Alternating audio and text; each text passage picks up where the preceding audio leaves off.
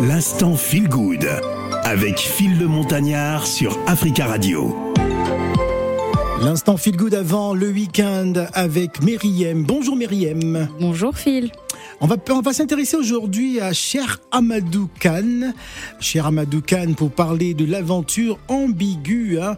Alors c'est le, le roman semi-autobiographie euh, qui montre les confrontations entre une identité qui oscille entre l'Occident et l'Afrique. Exactement. Donc, c'est un livre qui a été publié en 1961, à l'aube des indépendances. Donc voilà, les années 60, les, beaucoup de pays euh, se disent indépendants.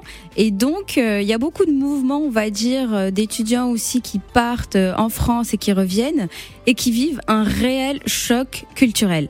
Il y a aussi, par exemple, Uken Bougoul, qui a écrit ça dans son livre Le Baobab Fou. C'était plus le personnage d'une femme. Et là, on est dans le cas de figure de, d'un homme euh, qui est Samba, le personnage principal, et qui fait un peu aussi écho à l'expérience. Samba Diallo. Exactement, à l'expérience de l'auteur même, cher Hamidou Khan. Donc c'est de là où vient la semi-autobiographie.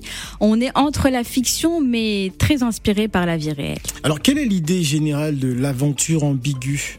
L'aventure ambiguë, donc là c'est une histoire, euh, l'histoire de Samba Diallo, qui euh, qui vit un choc émotionnel entre la vie qu'il a eue au Sénégal où euh, vraiment il a été bercé de connaissances euh, ancestrales et aussi où il a une éducation religieuse musulmane. Très stricte. et très stricte exactement très sévère. Et son départ en France où voilà c'est une autre culture une autre structure sociale une autre philosophie. Et il n'arrive pas à concilier les deux surtout au niveau de sa foi.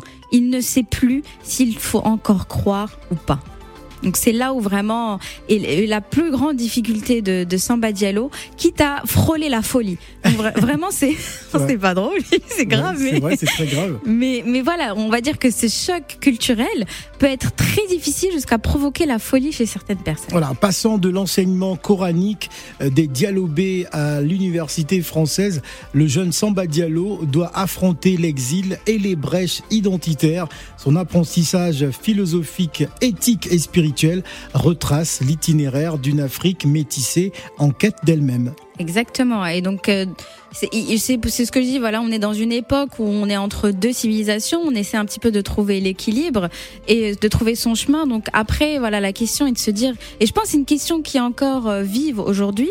Euh, quel rapport au fait on a avec une identité multiple quand on peut appartenir à différents pays qui n'ont pas le même socle d'idées?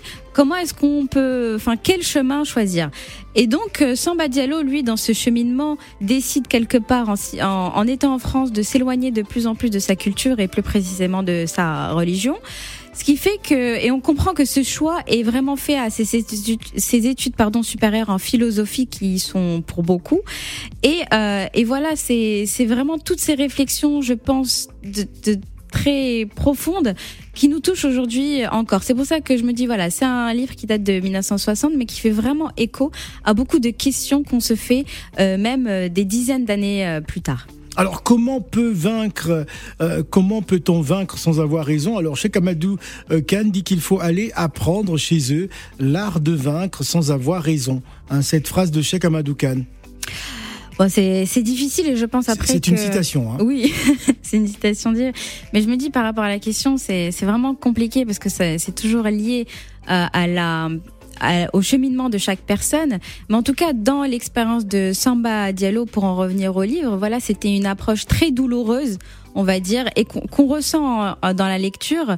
Et, euh, et je pense voilà que ça représente une, c'est une œuvre qui représente deux sociétés et des cautionnements qu'ont beaucoup ressenti les Africains qui se sont installés en France. Mhm.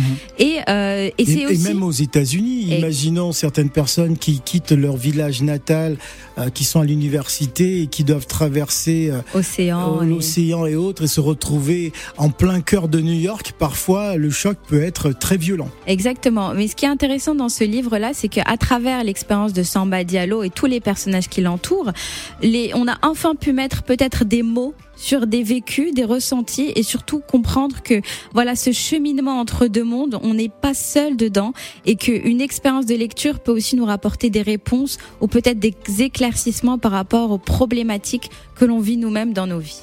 Un mot sur l'auteur, Cheikh Amadou Khan? Cheikh Amadou Khan, donc euh, un homme sénégalais euh, connu de tous, un écrivain, un haut fonctionnaire. Mhm. Et d'ailleurs, il a gagné euh, le prix euh, euh, d'Afrique noire en 1962 pour ce livre-là. Et il a aussi euh, gagné en, mine- en 2019 pardon, le Grand Prix des mécènes. Je pense que voilà, c'était lié à, à l'ensemble de son œuvre. Euh, il a aussi euh, écrit une sorte de, de suite qui s'appelle euh, Les Gardiens du Temple et qui est quelque part une sorte de suite à l'aventure ambiguë, donc le livre du jour. Et euh, c'est intéressant aussi de faire lien avec cette deuxième œuvre qui euh, qui complète, on va dire, la première expérience de Samba Diallo euh, dans dans l'aventure ambiguë. Alors moi, je vais retenir le Grand Prix littéraire d'Afrique noire. Merci beaucoup, Myriam, pour la présentation hein, de, de cet ouvrage qui est toujours disponible, je pense. hein. Oui. L'aventure ambiguë de Cheikh Amadou Khan, euh, publié en 2009. Merci, Myriam. Merci Phil. L'instant Feel Good avec Phil le Montagnard sur Africa Radio.